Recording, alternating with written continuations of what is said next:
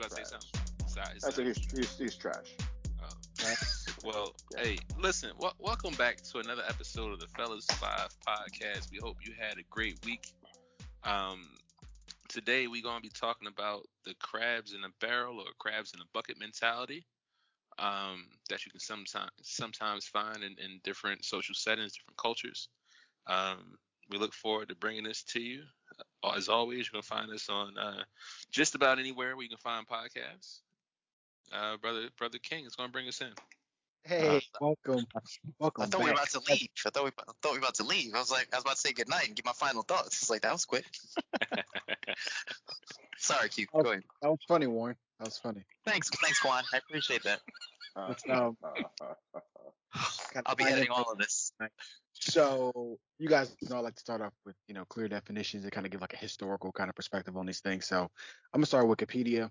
Uh, defines crab mentality, also known as crab theory, crabs in a bucket or barrel or basket or pot mentality, or the crab bucket effect, uh, as a way of thinking best described by the phrase "If I can't have it, neither can you." The metaphor is derived from a pattern of behavior noted in crabs when they are trapped in a bucket. While one crab could easily escape, its efforts will be undermined, Kev, by others, ensuring the collect the group's collective demise. Um, and I reference Kev on that not because of the crab, you know, situation, but because of an example he used earlier uh, in reference to coach that he uh, he'll probably like to talk about. Um, so anyway, before I get too sidetracked here, the analogy in human behavior is claimed to be that members of a group will attempt to reduce the self-confidence of any member who achieves success beyond the others out of envy, resentment, spite, conspiracy, or competitive feelings to halt their progress. Um, this originally uh, came from a book by Walter Lionel George called A Bed of Roses, written in 1911, the first uh, use of the term. Um, and yeah, that's kind of like a setting the stage for it. Um, it's something that we typically see in um, communities that are impoverished or or areas where people, you know, have certain disadvantages, and it's often um, something that's prevalent in those situations. Um, and being that we are on a call with black men, um, it's something we can certainly, I think, all speak to from our different perspectives. I'm gonna jump in. Um, do we know if it's if that last bit about it being something noted in impoverished communities is true? It's not just in impoverished communities, but it's often applied to impoverished communities. Why do we think that is? I think this is a, a helpful place to start. Lack of resources, right? I think if there's an abundance of resources or an abundance of opportunities, um, everyone's not all grabbing for that one opportunity, right? Uh, so often you hear the idea in these impoverished communities that you know somebody has to make it out. Um, you can be the one to make it out. Um, you know, don't mess with uh with Jimmy over there because you know Jimmy's the one that's gonna make it out. If there was an idea that everyone makes it out, everyone can be successful. You don't have to get lucky. You don't have to be super gifted. Then it would be more likely that I'm assuming so, right? That people would lift each other up and push each other towards success instead of being like, ah, you know, I'm not gonna be able to get it. Hopefully they get it, and maybe if they don't get it, somebody else gets it. But like, it's not. To me, I, you know, I observed that in my own community, and uh, I think it's from a lack of opportunity and resources, right? Whether it be sometimes it's structural, right? Um, and sometimes because maybe other generations have had that struggle that once the i- once the opportunity actually does come because you've been kind of uh, ingrained into this uh, way of thinking that it's hard to bust out of it so um so you know that's my that's my opinion on that Kev, Kev, you say, re- sorry, what? Not, Yeah, not no. to cut you off. Kev, when you say community, what are you referring to exactly? uh well for me i was using my own example of, of orange new jersey right but um you know i think i think other communities neighborhoods could have um that kind of experience if if they're you know oftentimes in inner city communities, eh, for example, um, you, you hear that same terminology. Um, so and so's maybe a decent student or a good student, but they're a really good athlete. We got to make sure they make it out. We got to make sure they, they make it out. They got to make sure they stay on the right path. Um, and it, it, comes from that. It comes from this idea that you have to be extremely exceptional to overcome your circumstance, and um, that makes it. You know, there's a way that you know you don't have to actively reach up to pull someone down, right? Sometimes the way of thinking, sometimes the energy, sometimes that sense of, of impending dread is enough to ruin someone's life, and that pulls them down anyway, right? So like there are a lot of different ways as we can explore this this this uh, idea of crabs in the barrel that um, I think we can um, we can talk about that. But that's that's where I was going with my first response to, to Warren's question. Gotcha. So what I guess one of the things that comes up for me quickly is I guess I'm wondering what we're actually talking about when we speak about um, impoverished communities, right? Because I'm, I'm thinking about where I grew up, and I'm thinking about the area. So the area was uh, primarily primarily black uh, and Hispanic. And I don't know that just kind of looking at those two uh, um, cultures, I guess the present cultures, I don't know that either was more impoverished than another. Mm-hmm. Um, and I'm thinking about, and I guess I'm thinking about specifically how I saw the Hispanic um, folks kind of moving in this way that seemed very supportive of one another. And I guess as you know, not being an active part of that specific community, I can speak to. I guess I can't. I don't know that I can speak to that with as much you know clarity and understanding as I may have for another community.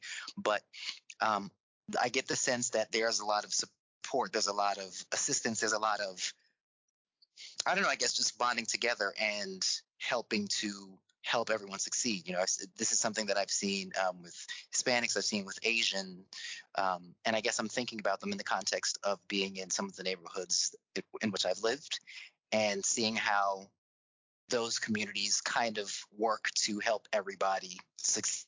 You know, bringing families over, like we're all gonna, you know, live in the same building or the same house. You know, 12, 13 of us to save money. You know, we're all gonna work. We're all gonna contribute back to the the the the household to the unit to support each other, and then you know we'll all live on it.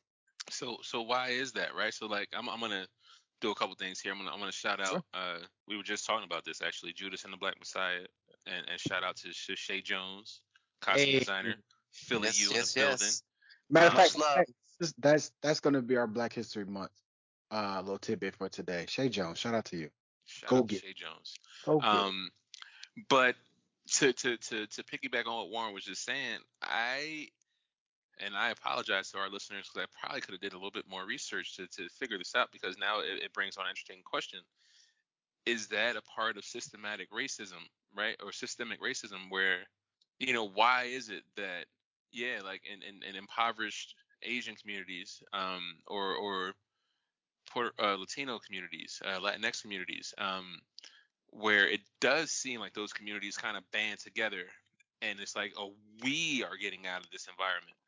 Um it made me think of judas and the black messiah because the young fred hampton was trying to unite like the different chicago groups the different gangs and um and that was something that just wasn't done. At first it was negative. It took for him to be firebombed or that big shootout actually in that in that uh at the original headquarters for that other gang uh to come down and help and um and he was trying to to bring that un- unity together to like yo we are stronger as one um you know he went not to just black groups he went to white groups he went he was trying to un- unify everybody and um and there's real power in that you know um you know e pluribus unum right? Um that's the idea um and um yeah i don't know why that exists right? Because I, I i i see that you see that in in different communities where you know there may be a bunch of stores that are owned um, sometimes collectively. Um, they say in asian cultures the family members will all uh, they'll buy a house and then all family members will work together to pay off that house and then they buy another house for the next family member and so on and so forth so that there's no debt and everyone has something that can b- own uh, build equity. That sets you up. Um, sometimes they do that with stores So um, you know, whether it be a, a dry cleaner or or a, a, little corner store or something like that, um, there are um a good example of of of, of impoverished communities that come together and and figure it out and and kind of rise from that situation. Whereas, and you can call it racism, you can call it whatever you want, oppression. Um, for some reason, um, especially particularly when we're talking about you know that that 1960s era. You know, if you look back at, at black wealth, and not to say that wealth is the only um, measuring stick of which you can measure success or, or progress or progress, um, there hasn't been as much advancement from our position as far as wealth building and and you know rising out of the poverty line um, as some of those other groups. So um, that's a good point, Warren. I, and I, I, I, don't actually know why that is. Um, the easy answer would be systemic racism, but there should be more to that. Maybe we can flesh that out. I have a uh, a working theory on that, Kev. So it's a couple things, right? So it's part of it is, um, you know, we were brought into this country as as property, not as as people. So we weren't really immigrants to this country like some other, you know, minority groups that that are able to come here and flourish. So we have dealt with the the centuries of um oppression and what uh, centuries? Uh, yeah, a century of like oppression. 450 uh, years of them. Yeah.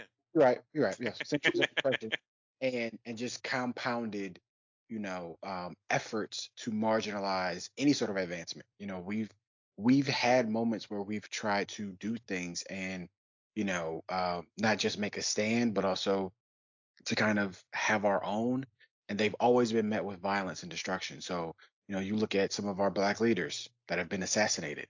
You look at some of, you know, you look at Black Wall Street, utterly destroyed. You look at the Jim Crow laws. You look at, you know, everything that has been systemically put in place, and that's kind of the culminating effect of you know systemic racism. And so when you say like how is it that like other groups can come in and, and figure it out and do it, part of that, you know, kind of what we're talking about the crab mentality is you have generations that have seen attempts fail.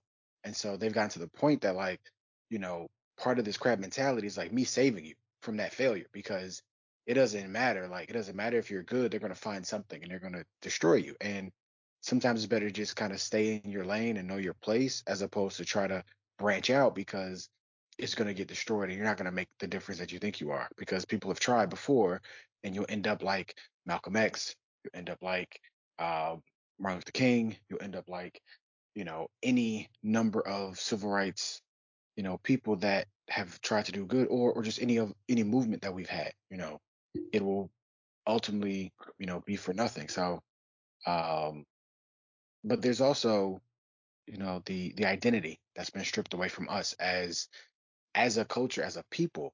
Other cultures come in with that. There's a there's a you know, there's a huge Hispanic heritage. There's a huge Asian heritage. There's a huge Irish and Italian, like there's a sense of pride that you have with that. But when you look at the black community, we are all dismembered from our ethnic, you know, backgrounds and our, our, our, heritages. And so that sense of pride is only a collective sense of pride, but that pride really is a collective sense of suffering that we all can relate to and and and know, but we can't derive pride from that because we can't even look back to to a point and say like, you know what, we overcame. Like we really we banded together, we did this. And so, like, in this new country, we've done great things.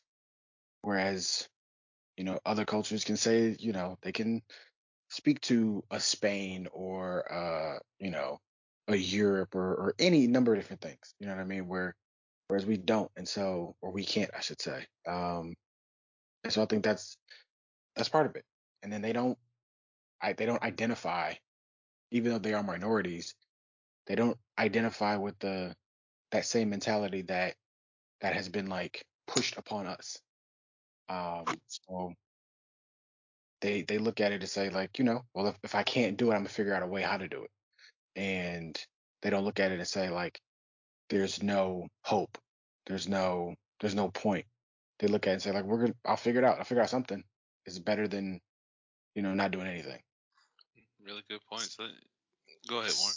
So I think it's important to mention that there were, and yes, Quan, those are those. Thank you for those points. Um, I think it's also important to remember that there were Asian slaves that were brought to America, um, and white slaves. right. So right. So I think it's important to kind of you know talk a little about the fact that slavery is not specific to blacks, right? Mm-hmm. Um, I think I think my curiosity is around so what's what's the other side of this right? So yes i mean the history history definitely tells us the story. History definitely informs what we do today and what we may consider doing tomorrow. Um, but i think there are other places in history where there are people that were you know were met with um, with hardship and had to kind of figure out stuff and had to do their part to kind of overcome and and you know and keep things going and figure out and figure out how to make it better and figure out how to overcome and succeed. And how and i guess my curiosity is how how did it happen in other cultures and other you know places or with other groups?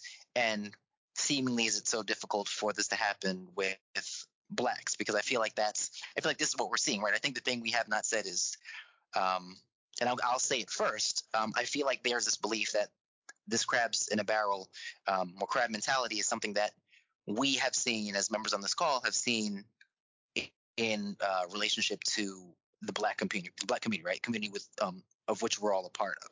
So why is it that others do and the black community doesn't? We have. I want to hear from Chris though uh, before I go in. I got some stuff to say on that, but go ahead, Chris. Uh, I'm just I'm just going to just get in real fast. I mean, in terms of the, the crabs in the barrel thing, I think it's just based off of some people for some people, it's easier to tear people down and lift them up. And it's not just a black thing or, you know, it's it's a every culture thing. You know, some people just are not happy with their lives. And therefore it's easier for them to to speak negatively about negativity about somebody as opposed to lifting them up. So in terms of in a business environment or work field, if somebody is not progressing in their career and stagnant and they see somebody that was hired the same day, same week as them, and they're like, you know, a manager or director, they're probably not going to be happy for them because they're like, well, I'm better than this person, or they must have done something unethical to get where they're at. So I think that that crabs in the barrel mentality just exists because some people just aren't happy with their lives. Misery loves company. Um, so people will find a way to bring somebody else down if they're not happy. So I, I don't think it's just something that's a black thing or cultural thing. I think it's you, you, can find it anywhere, you know, in terms of people not being happy and they want to pull somebody down because they're not happy with their lives. So that's just my my take. I think you're right, Chris. I think you're right. I agree with that too. Um, I, I, think there are levels and, and types and, and maybe styles. Um, and I think what makes it different, or what has made it different for the black community in this regard, because I, I, agree with you, Chris. I think it, it, shows up. It shows up on on athletic teams. It shows up, as you said, in a work environment. It shows up like it shows up in relationships, even. Yeah. Yeah, like like yeah, like like hater hatery, like you know, yeah. drinking that hatery, like obviously we heard it all the time. Like people hate. It's a part of our black community. People hate. That's another, yeah. in my opinion, it's another word for crabs in a barrel. For it's sure. just an updated, updated version of what for you know. Sure. You know, you're hating on somebody. So it's the same thing in my opinion. We just have to, you know, change the terminology. For sure. And so I want to I want to come back to that later too. Um, and we go back to Warren's point. Um, I I think you've seen you saw efforts within the black community to to to to overcome to to progress. As as as Quan mentioned um you know in Tulsa Oklahoma we had um Black Wall Street.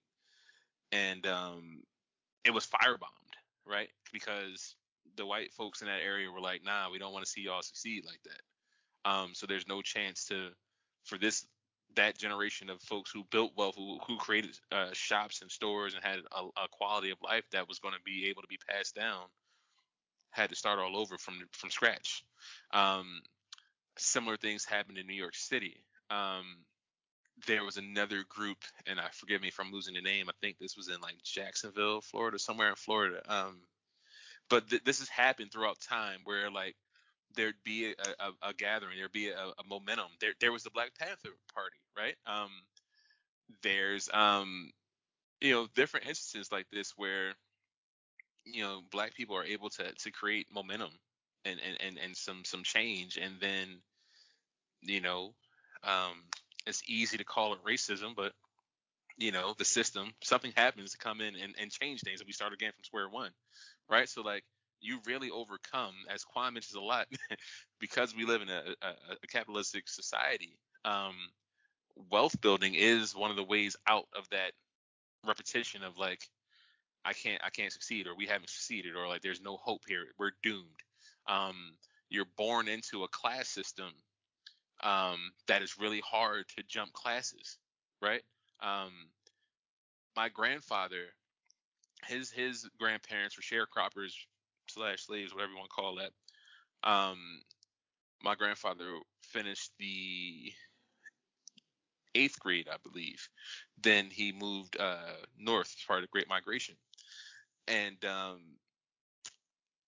I have an MBA and all the stuff, but like my quality of life is not that much different, you know, from um from 60 years ago, 70 years ago. Um, you know, because of the way the economy moves. Um, I own my house, whereas he rented, but like I'm still sending my kid to school. Like it's it's not that much different from the way he had it, even though on paper it's like, damn, Kev, you got an MBA, you did this, you did that.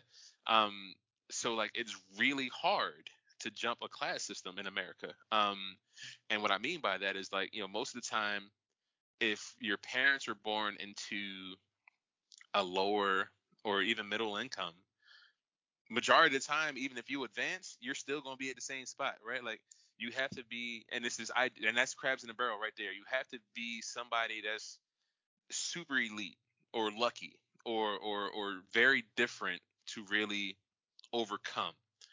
And so there's levels, right? Because I agree with the level that Chris mentioned. You might all get hired the same day on a job. Um, so and so gets promoted faster. Some people gonna say, "Yo, that's what's up, man. Like, how'd you do that?" Or some people gonna be like, "Man, f that dude. He ain't shit." Um, I came, I come to work earlier than him. I stay later than him. I work harder than him. But you know what I mean. So that's that's a level of crabs in a barrel. Um, being on a team, as you know, Quan mentioned, uh, uh, shout out to the mighty tornadoes. Um, but Coach Daniels used to always say, "Don't undermine the program." we were trying to build something, and he wanted positive energy, positive vibes. If the coaches tell you to do something, do this. We tell you to study, do this. Don't try and be a cool guy. Don't go listen to the guys on the corner who did this 10 years ago. We doing something new now that's going to last and and and, and kind of set the stage for future generations, which has happened. That program has grown. Um, and and it's progressed to the point where now we send kids to college all the time. Um, so like that, there has to be a culture shift in the way you think, and you have to have people who buy in and believe that there's opportunity for all. Um, I think the perception of there's limited, so the, the job piece makes a lot of sense, right, Chris? If yeah. you believe there's limited opportunity for advancement, and not not that eventually everybody will get it will get there, but that only once in a while somebody will get promoted, and that person has to be lucky, or that person has to be given something it creates this idea that ah, we have to race to get it, and instead of supporting my fellow employee and my fellow teammate to do this goal, I have to beat them in order to achieve. And that's, I mean, that's it. That's the essence of crabs in a barrel right there. Yeah, I mean, I, will just say one thing in terms of, um, like you mentioned, like you know, um, like the job in the workforce. Do you guys see um, I guess crabs in a barrel at a certain level. Like for instance, like I'm I'm a African American male, I'm a ma- middle manager, whatever, and you see another black guy that's like you know director. My natural um, thing would be like, look, let me let me see if I can help this brother out. Like let me see if I can be his mentor or something like that. You know, I want to help somebody out.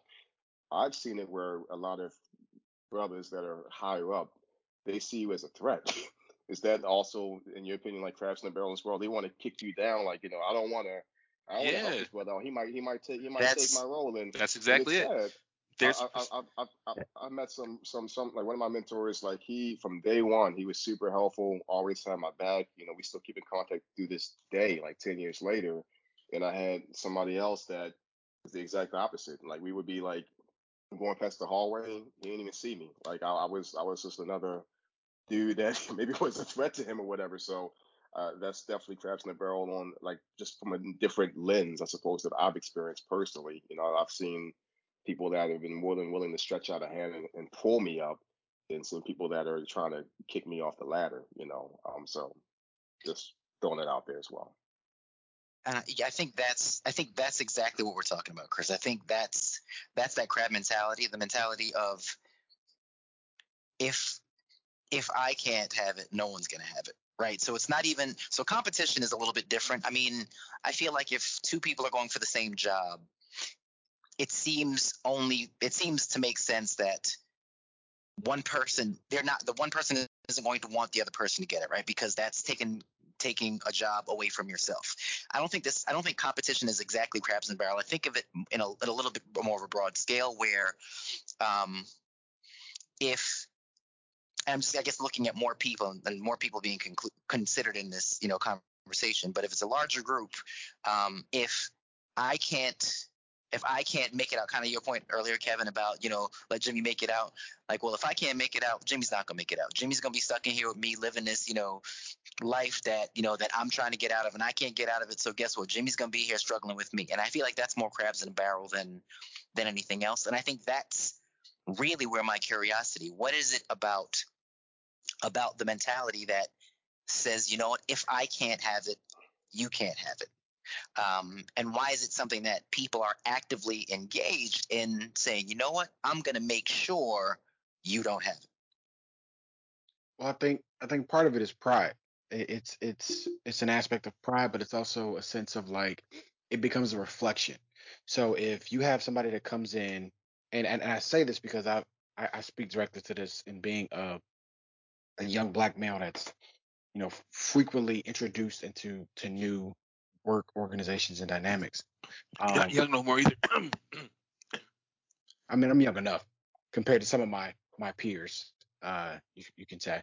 Um, but when you, you come into that situation and you have this drive and you have these ideas and you you know are passionate and dedicated, sometimes that becomes a reflection to them that they are not those things, and so they take offense to that. You know, because maybe they've been there longer, maybe they feel like they're more established and you pose a threat because the threat is you're showing them that they're not as you know not as good as they used to be or not as good as they see themselves um, because you're coming in and you're you know got big ideas and you know you're really passionate you want to do a lot of stuff and you remind them that they're no longer passionate that they don't have big ideas because maybe you know you mentioned something that they hadn't thought about and that you see things from a different perspective. Um, you know, unfortunately, you know, I've I've had the uh, unfortunate pleasure of of frequently, you know, coming up against crab mentality, where I've had older generations of Black people do do a lot to tear me down, to uh, just be all out disrespectful uh, for a lot of different reasons, and um, some some it's gender, some it's age. Often the time, oftentimes I see it as age, um, and it's it's bizarre because in most, if not every instance, what I've also seen is um, I can have a white colleague or counterpart that will reinforce or do what I have just done, and the feedback that they get is one of I don't want to say submission, but compliance, right? So I can go into a group and say, you know, as per X, Y, and Z, here's how things should be. I get hit with who the fuck do you think you are? You just got here, you know, I know you think this, and you know, all these different associations labeled upon me, and, and you know, we're not doing this, and you're not gonna take this away from us. White colleague comes in, as per X, Y, and Z, here's what needs to be done, and it's oh, okay, got it. Okay, makes sense. All right, cool. So then, to me, that just reflects back that it's like, okay, so if a black male says this to you, you don't respect it, but if a white male says this to you, by default, you you accept it. And is it more about you, or, or is it about the their feeling of their of their of your white counterpart? It's it's really more so about them and their feeling. Period. Because well, it, right, but right, same thing. Same thing is being said. Like if if it was sent in an email, if it was sent in a letter, and there was no way to tell if it was a black or white person, you know, it'd be interesting to see what the response would be. But when you're presented in person, it's just like, hmm. So Right. And see, and that's my question. Do you th- so is your thinking that this person's response is I don't want to listen to this young black guy or I need to listen to this white person. Right? And I think more, that's I think that's the second.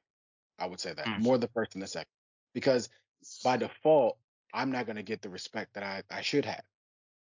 Because who am I? I'm black.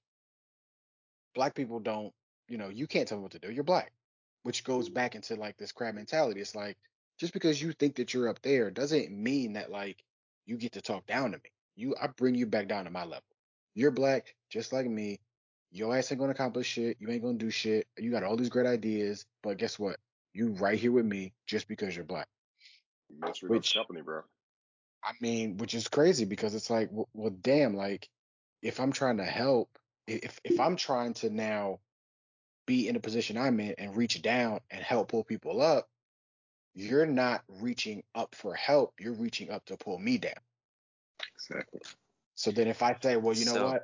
I'm not I'm not doing it anymore. Now, oh, and and for our listeners, I do apologize, but you know, it needs to be said. It it turns into, oh, this uppity nigga think he just gonna, you know what I'm saying? Oh, now he Uncle Tom. Oh, now he, you know, all this stuff. And it's like maybe I'm just not I don't have the same mentality that you have.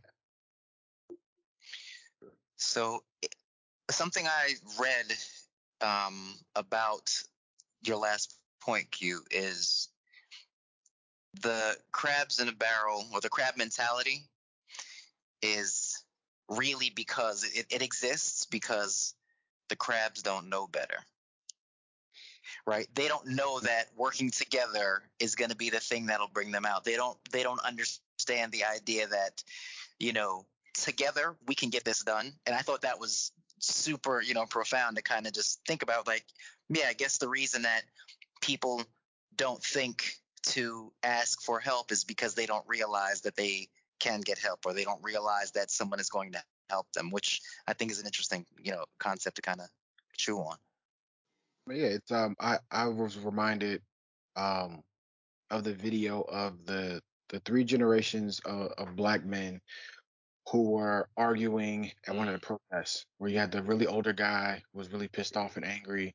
You had the uh he was like 47 or something like that. You had the 36 year old who was just as angry, but um you know their initial interaction was was combative and then it, it kind of dissolved it a little bit by saying like, you know, look, like I'm angry just like you angry, but going out here and you know burning down stores, uh, that's not gonna do anything. We, you guys did that, your generation did that, my generation did that, and it, the situation hasn't improved.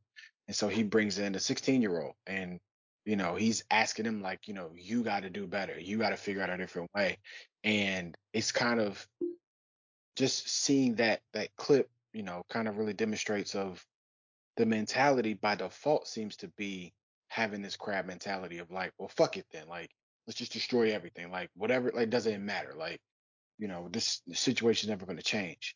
And trying to counteract that narrative is this idea that like there there can be a better way, but we have to realize what it is and we have to like actively work towards it. If we don't, we're bound to make the same mistakes and continue in the same situation without without improving. And modeling is a huge piece that I think people don't realize is as important as it as it is because if the young generation sees the older generations doing this thing or behaving this way, you can say you need to do something better. But if they're looking at these people not doing any better and doing the same thing, they're going to think, well, I guess that's what I'm supposed to do. And how do we counteract that?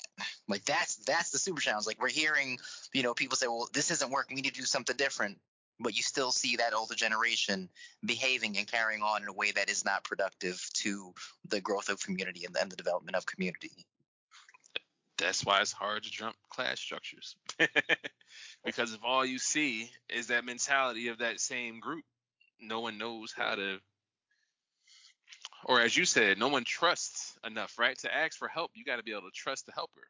Um So based on either lack of information or or access to to to the information, um, trusting the information when it's given to you, or just a general lack of opportunity, um, that's going to create that that environment where yeah, that crabs in the barrel mentality can thrive and stay in place.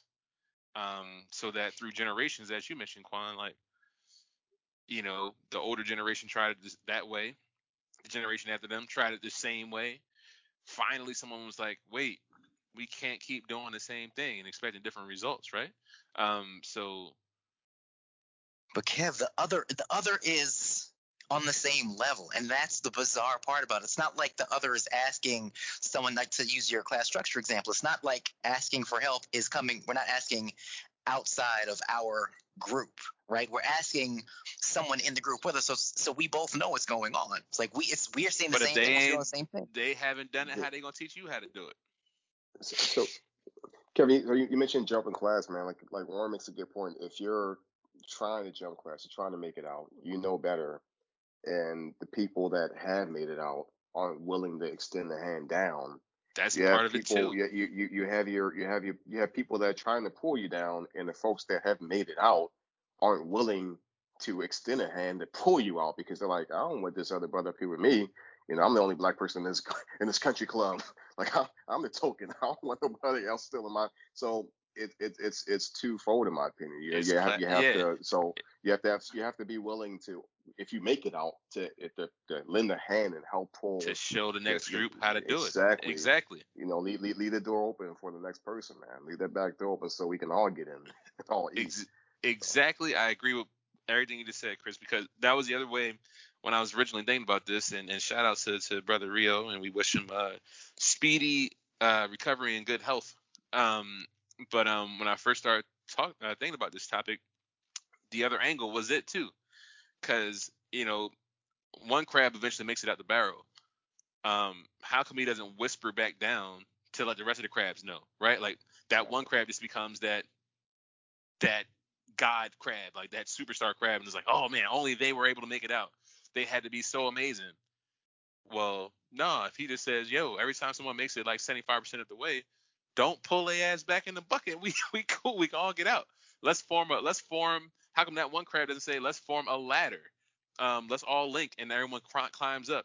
Um, that's exactly it. That's I mean I, I that's why I believe like you know the the folks that give back, you know, um, the LeBrons, uh, Kobe started to do it. Um, the folks that pass that information down, and you know, Quan's doing this, and uh, with the mentorship pro, um, podcast. Um, when you when you have gained knowledge that can help others, it, that's the job. Your job at that point is to share it. You know what I mean? Um, you don't gain it so that you just hold on to it forever. Um, when you acquire information, it's your job to disseminate that information so that you know team, right? The ultimate idea of team and that T-shirt that everyone had if you went to a good summer camp is together everyone achieves more, right? So if you know I learned something that I share with you, and you learn something that we share with me, now we both learn something, we can share that with other folks. So like that should be the goal, and uh, you know hopefully people are using this this this podcast as one of those avenues to acquire uh, more information. But so the the the other part of that, Kevin, is is unfortunately, I think to your example, we then and yeah, I don't think you're directly saying this or intentionally saying this, but I think there's this then assumption that we need to wait for someone to do it first. Because the truth is, if, if we're all here together, if we're looking for someone to lead us, I think that's going to be I think that's going to be tough because if if there is this mentality of people aren't going to help us, right? So the truth is, you know, folks giving back, the folks that are trying to disseminate this information and share and bring other people up, they're awesome, and we are so grateful for them. And we have the majority of people that are not doing this. So are we saying that we need to wait for someone, or can we here all together in this in this barrel like uh so um how we how we getting out? Well john got out. Um I mean, Johnny bro, nope. you know, but i think this and i think this is the mentality that i'm trying to to, to figure out. Like why is it that we aren't sitting here together in this barrel? Like how why aren't we tell getting out? What do we do? It's been six, six, 16, 19. um, you know, like I mean, we we've been like socially conditioned though to to kind of Which we are we talking about, right? Because I'm I'm speaking generally. So which what we are we speaking about? it's about African Americans that have- were brought to this country from a different country and were not brought over here as immigrants. They were brought over here as property. Okay, continue. So we've been conditioned to not have hope, to not believe that, you know, our our circumstance can change and our our circumstance can be better. Uh, we're we've been conditioned to question um, outsiders and people that try to help us. We've been conditioned to have a general mistrust of, you know, individuals that have answers or that like are quote unquote successful. You know, we we think that they have, you know, um, I don't know. It's just it's. I don't want to say there's an unspoken thing, but it's something that you definitely feel. Uh, especially I I can relate because I'm typically somebody that's not from, um, you know, that that local place. So being from Detroit and living in Philadelphia, I'm not from Philly. So when I come into a situation, people can recognize that and say, "You're not from here. Like you're an outsider." And there's something to be said about that. You know, when you have when you say something like I'm going to listen, but I'm also going to listen because you, know, I'm going to listen with the mindset that you're an outsider. So, you know, if you don't if you say something I that I don't necessarily like, now I'm going to discredit you because you're an outsider. You don't know what it's like to be here or from here or yada yada yada. Whether that is useful information or not useful information, that goes that gets played into the equation. Um, but yeah, that that's we've been a product of social conditioning, and to watch individuals who have constantly tried to help better our situation get murdered, and to watch individuals just living their lives be murdered, and to watch you know our our kids be ripped from us, and and you know our women you know raped and beaten, and our our men you know thrown in prison and and you know, otherwise like castrated or emasculated or, you know, fetishized and, you know, all of that shit plays a psychological effect, you know, when you get that generation after generation after generation, like so that's this- that's why. I so then, what- and if you're right, then that means there is no hope for us. It doesn't.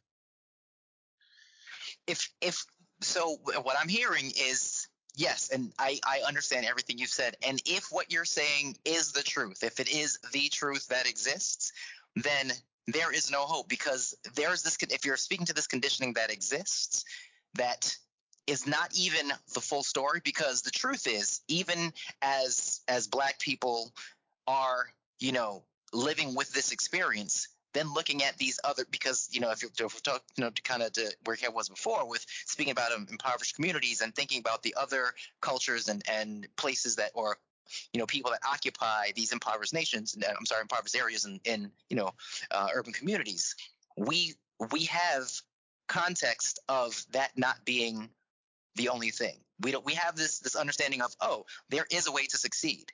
Um I've what I've heard is I mean, I'm not living with, you know, with uh, 10 other people and, and trying to get a store. Like I, I'm not making enough money. Like that's not, that's not giving me what I need fast enough.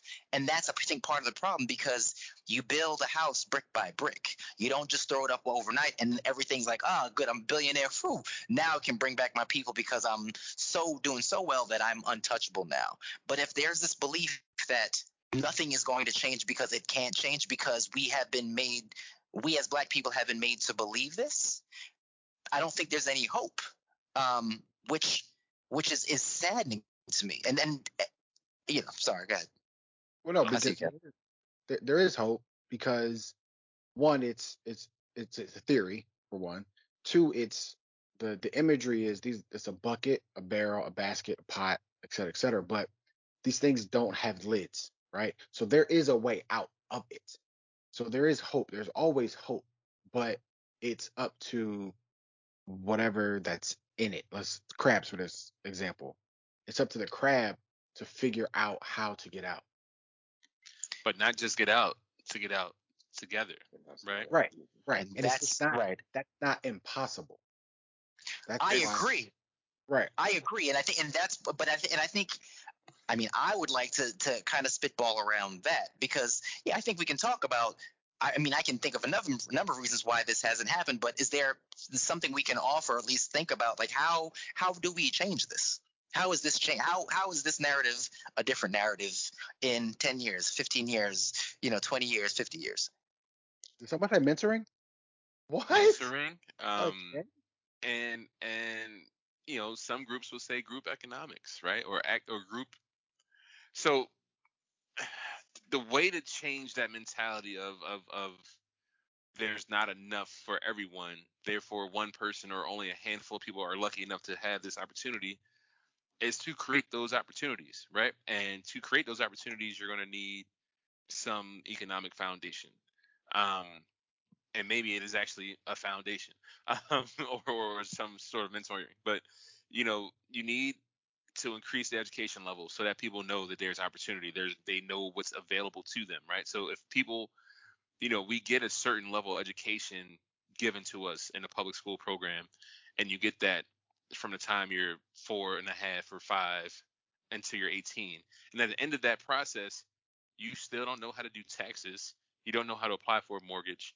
You don't know how to do basic things. You don't. You're not necessarily. They're changing that now, but like, you may not even know how to write a check. The the stuff that you need to actually acquire wealth or, or or knowledge in that regard, you don't get. Um, so if you didn't learn it, there's a good probability if your parents didn't go to college that they didn't learn it. If they didn't learn it, there's a good probability if their grandparents didn't go to college that they didn't learn it. So we got to be intentional about what you're learning in school, right? Maybe a little bit less on writing and grammar, perhaps, right? And then you add financial literacy. Um, how do you open an account? How do you open a savings account? What are the different rates you can earn? Um, why is the stock market a big myth? I was 20 something years old when I got introduced to the stock market. Like that's far too late. Like some kids have stock accounts when they're like six. Um, so that is part of it. Um, create changing the narrative, changing that story, changing that idea that there's no hope. Like a lot of people feel that, right? We said part of the part of this mentality comes from if I can't have it, neither can you. If you change that to we can all eat, like there's a way that we can all eat. Um, then then there's more likely for generations and generations to pass that information down because then they feel like there's access for all instead of just I gotta hold on to this so like me and my family are okay, but like my neighbor down the street, I wish him well, God bless him, but I can't help him. You know what I mean? Like that actually happens. So like, you know, creating changing a narrative is what you're saying a lot. I think Warren is like, but why? A lot of that is from oppression, right? Once you do that job once or twice, if you do it really well, you don't have to do it again. It just repeats for you, right? And like that's been the cycle we've been stuck in. So a lot of it is changing the belief system of, of, of folks, of black folks in particular from the inner cities and being like, it doesn't have to be this way. Um, there's a better way. Um, as Quan mentioned earlier, a lot of the revolutionaries who had those ideas, right? We call them revolutionaries for a reason. They were trying to change the narrative. A revolution is overcoming something that's in, in, that's been in place. You're you're revolting again and against it and changing it. So that is is part of it. I think if you can influence people when they're young, and maybe if the young can reach up and influence their parents and their parents, you change the idea of of how we get out. Um, you don't have to be the the best rapper on the block. You don't have to be the fastest runner. You don't have to be the highest jumper. There are regular ways. You know, there's people who who teach. There's dentists. There's there's all these. Sorry, there's all these Just other kidding. things that you can do that um that can help you Yeah, change the narrative. Hey, Benny. I think kind of, you know, to Kev's point, like when I when I like to to speak to you, particularly, you know, from a mentoring standpoint, it's it's helping them to see that the world is a lot bigger than what they might what they what they might see it as. So just because you are passionate about, let's say, basketball, right? That's cool, but that passion doesn't mean that you have to be the next LeBron James. That passion could be you as a coach, as a referee, as an equipment manager, as a statistician, as you know, uh, somebody that helps do the scoreboard, shot clock, an announcer. All of these things have measures of success that you can relate to and identify yourself with However, if all we see are these one or two like big ticket things within uh, an industry or you know if that becomes our dream then then yeah we, we have this we then at that point we allow the capitalist mindset to say there can only be one person up at the top for this so by default you stop looking at all of the successes and all the progress that you're making you start comparing yourself to this one and only spot at the very top when in reality as as kevin hart said in an interview talking about the crab mentality, there's room for everybody to succeed. This notion, this idea that like there's not enough is is a is a myth and it's false. And as people continue to move up and help and shed light on the situation to other people, they they help bring others up with them. And you know, that's that's something that kind of helps to kind of combat this this mentality and um you know, kind of you know, not to give away too much of Judas and the Black Messiah for people who haven't seen it yet, uh, but it's a, definitely a, a recommendation. Um, one thing I kind of took away from that was this notion of capitalism versus socialism, because you had, you know, Fred Hampton representing the socialist mindset of like trying to help as many people as possible and working together with other people to help the most people as possible versus William O'Neal, who was solely looking out for himself the entire time. Like, this is about me versus this is about everybody. And and the irony is that Fred Hampton's vision included William O'Neal. Williams O'Neal vision only included himself. And so, you know, um, that was something that I found to be very striking and, and very kind of relevant to this idea and this notion of crab mentality of like, this is somebody that you know, brought somebody else down just so that they could quote unquote get out. But the weight of that decision in the end, and this is not a spoiler alert, like he ended up killing himself afterwards, like as a result of, you know, not only I'm sure the weight and guilt of that situation, but all the other things that are associated with, you know, what had happened in his life. Um, I want to touch back with Warren and, and see if we um, you know, ended up coming around to answer that question? Oh, it wasn't a question for me. I mean, it, it was. I I, th- I think it's helpful for people to hear thoughts, right? Because if if we're going around, you know, kind of speaking to what exists and not offering any thoughts on any solutions or opportunities or areas for growth or development, I think we're doing a disservice to the six people that are listening to us, right? So I think it's important that we we talk about this stuff, right? I mean, I if I'm listening to something and someone can offer me a thought or offer me, you know, a nugget that I can take with me, absolutely.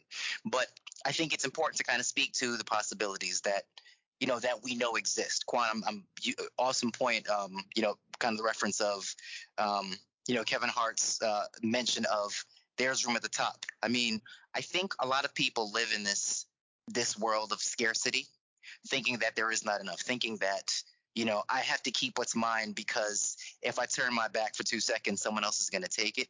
And I think that's just something that that a lot of different cultures, for a lot of different reasons, have believed to be true. And in some situations, it absolutely is true.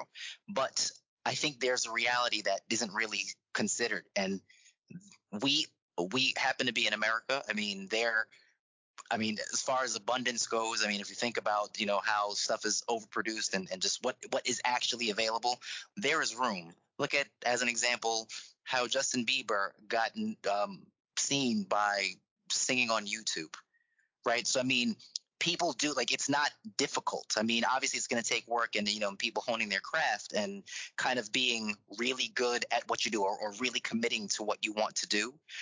So there are possibilities available. Um, scarcity is is is a belief, and I don't know if it's always as much of a reality as people make it seem. Um, go out and get what you want. Work for what you want. Um, you know, sharpen your own skills and your own tools, and and do the work to get where you want to be, and you can do it. Um, I guess Boom. before I get to my final thought, I, would like to ask y'all a question, and hopefully I'm not touching on a sensitive topic because I don't know if we ever got here in our friendship. But you know, when you guys were all getting ready to go to school, remind or share with the viewers or listeners, sorry, like the sentiment of like your grandparents, right? Like, did you have a grandma or you know maybe a great aunt if you didn't have a grandmother? um, someone from that generation, uh, like you know a generation or two removed, um, what their feelings were towards you going to college. Was it normal? Was it oh my god, babe, I can't believe you the one that got like. What was that like? Warren, why don't you start first? Just because it's the longest history, furthest back. Is this? Do you have Is this a parents, grandparents? I thought you were just talking. Wow. uh, Kevin? You're you're speaking specifically to um, college and and upper level, or like when we Even were- I mean, if if if if no one before you graduated from high school, it could just be high school. Um, just just that sentiment. I'm just trying to see something. Yeah. To see, yeah. Yeah. Um. So. Shut up, Quan. So I, I can't say that I remember. Um. oh um. I I remember. So what I do remember and what I do know was there was an importance in a mo- an important place in my education. Uh, I went to private school. Um, it was not free, right? I did not go to the public school. I, I went to a private school. It cost. Um, my parents were making the money that they were making, you know, not not rich, not you know able to do this, you know, without thinking about it, not pay for it without thinking about it. So it came at a cost. Um, I went to uh, certain after school programs because it would help me. So I don't know if this answers your question, Kev, but the sentiment was this is important. This is something that we want you to do. We want you to get this education because this education will help you. I don't recall that it was ever formally said, but I would kind of um, believe that with the amount of, of money put into me, you know, getting what felt like a, a better education speaks to or spoke to the importance of of it in their life for me. Did you ever feel like you were carrying the maybe not the weight, but carrying the the hopes or like some of that beyond love and well wishes, right? Like some of that kind of yeah, I- we I- I got you. you got to be that one. Yeah. Yeah. Um, I did not, and um, I did not carry that, uh, and I don't, I don't know that I ever was told that I was. I think, I mean, I, I knew the education level of my parents and kind of where I fell in that. It was, you know, just well, you're going to go to school because that's what you're going to do. And it was always that, but it's not like, you know, Warren, you're going to put the family on your back and you're going to take us wherever you go because when you make it, we all make it. It wasn't that, Got it. if that answers your question. No, I- yeah, it does. Yeah, Go ahead, uh, Chris. Um, it was expected that I go to college. My mom went to college. My all my aunts went to college, um, and most of my aunts also have um, like like not PhDs but master's degrees. So my mom has a master's degree, so it was expected for my family that I that I go to college. So a lot of my cousins, not all of them, but a majority of them actually did go to college. Whether they stayed in the graduates or another thing, but it was kind of like what what just happened in my family. We all went to college, and if he graduated, great. If he didn't, then you know it is what it is. But yeah, it was kind of expected in my family. All right. So that bar was set for you. Q, you want Yeah. me to answer first, or you want to answer first? Uh, I can answer. because I, I think you put a pin on it and bring up bring up your point. Um, so I, for me, my my grandmother was a registered nurse at a time where nurses had to wear, wear all white, and Super impressive, green. bro. Crazy. Yeah, it's very impressive. and my grandfather was a war veteran who died. Um, I think my mother was like in her teens. Um, so she was um a badass. She was, uh, you know, Yeah. she had quote unquote made it, if you will, um, to the to the point that she was she had been the rock of our family um for at least a generation um and had, you know, gotten to the point where she even like set money aside for her grandkids, you know, once they, you know, came of age. So um it was instilled for me from my mother that I needed to go to college because she had gone to college and later in life she also went and got her master's. So, you know, she stressed to me the importance of getting out here and being able to learn and do more than just, you know, a high school um, diploma. So, um, it was it was expected. I can't say for my grandmother specifically that it was like a you gotta do it. It was more like a I, I encourage you to because it's gonna be beneficial to you, and if you need help, like I can do what I can. Got it. And yeah, so and and for me, um, my so you know, uh, I never met my grandpop on my dad's side. He passed away from heart problems when I I wasn't born yet, and then uh, my grandmom on my dad's side didn't really have that conversation with me. Um, but my own my own grand my grandfather, like I said, he he only had like a seventh or eighth grade education. He was a hard worker and you know working hard, mopping floors, doing whatever uh, odd jobs on the side he can find. Um, you know, got my my mom and her sister to college. Um, neither of them finished college, but he imagine going from a seventh or eighth grade education.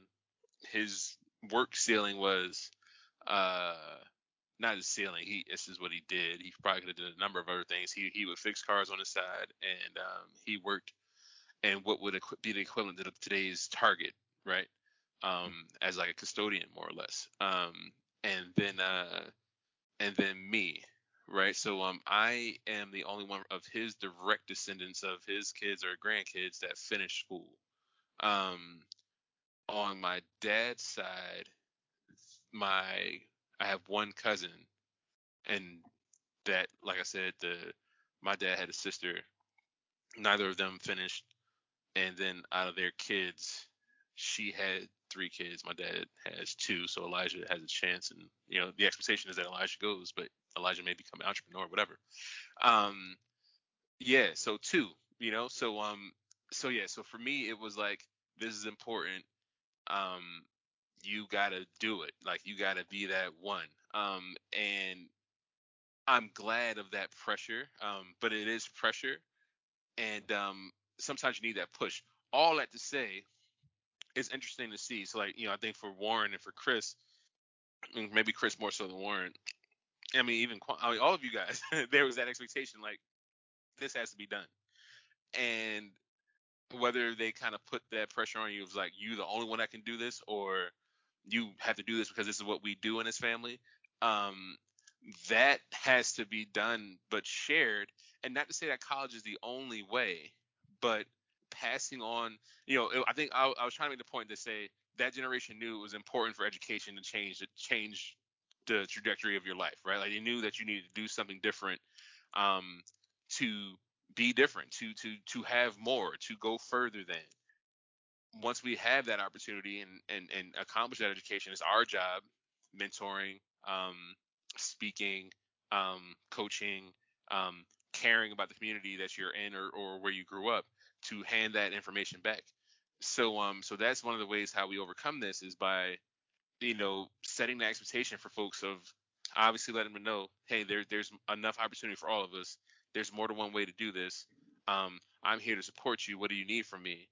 Um and and that's how you kind of begin to change this narrative and, and and instead of it being crabs in a barrel it's it's it's you know uh animals in the in a world of plenty. I don't know um something cooler. Um but um but you know there's there's there are multiple opportunities and there's there's obviously as we've kind of talked about in different ways there's there's many many different definitions of success. But if you can have education and use that education um, you know there's like a multiplying effect and you know you get you you get you accomplish something you hand something back someone shares it and boom now we have a community of people who believe who know there's hope who know there's opportunity who knows that we can overcome in numbers and um, you know I'll, I'll I'll I'll I'll I'll stop there for my closing thoughts but but thanks Warren, did you do your final thoughts? you did I did. Okay, Chris? Thanks for paying attention. I appreciate that. I just, I just wanted to make sure that those were actually final thoughts because I know you, you when I when I there. said they were final thoughts, right at the very end, you were like, I just kind of use this in my final thoughts. That's what you said. Just wanted to make sure. so I You acknowledge them as my final thoughts. he just wanted to confirm I just want to confirm. That's it. Appreciate you. Y'all funny. Be a crab. Y'all funny. Yeah, uh, uh, my, my my final thoughts is uh, just just uplift each other. Um, you know, it's I know it may be easy for some people to tear down as opposed to encourage, but you know, encourage each other. Um, you know, reach out a hand, man. Like I'm, I'm a big believer in that. Just you know, if I see another brother, it doesn't matter what what what walk of life it is. If I can help out somebody, I'm going to try to help them. So hopefully we can get into that mentality of of of, of caring for each other and helping each other, as opposed to um, hating um, or you know it's you versus me mentality. Is that nobody wins in that mentality. But you know, I think we all have a mutual accountability for each other, um, and if we um, work with each other, we'll go further. So that's my final thoughts.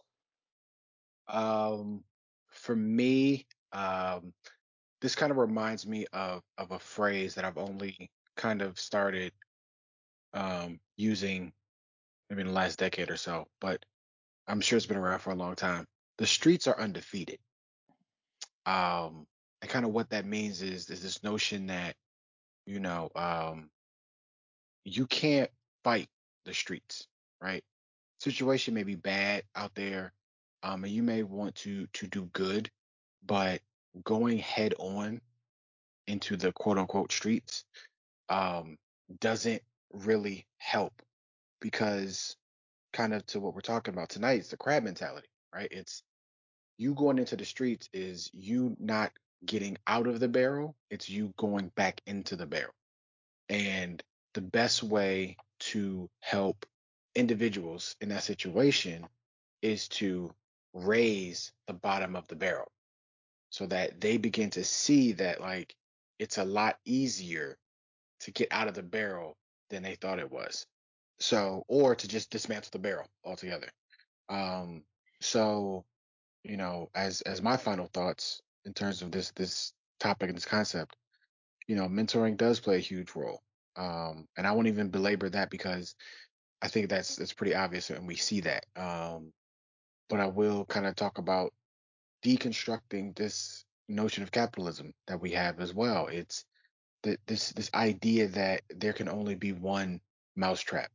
You know, the the better mousetrap is going to win money. Sure, right, right. But there are multiple mousetraps. There are multiple ways to be successful or to be significant in this world while you have the opportunity to be on it. And you know, the the need to feel that as, as though you need to compete against somebody else in order for you to be successful isn't always the case. It's not always a reality. Um, and when you feel that, when you feel as though in order for you to get ahead, you have to somehow push somebody down or or kind of put them in their place, check yourself and see where that comes from. Because oftentimes you'll you'll find that those thoughts may not actually be your own. And that's really gonna be my final thought. Um, once again, Black History Month, shout out to um, our girl Shay. I'm sorry, the woman, the lady Shay, Shay Jones, Charlese Jones. Mrs. Killed- Jones, Mrs. Jones. And her trajectory and her her horizon is bright. So I'm uh nothing short of just you know um you know uh proud of of her. Um, for those that don't know, Shay Jones did the costume design. If I'm not correct. Yes, sir. costume design for Judas and the Black Messiah. So if you saw those outfits and you felt like, oh, they really like got that spot on for that period, that's because of Shay. Facts. Philly U's own. If In- uh if I can quote the great Shawn Corey Carter, one of the great American poets, um, you know what I mean? You're gonna need sunglasses because the future is bright.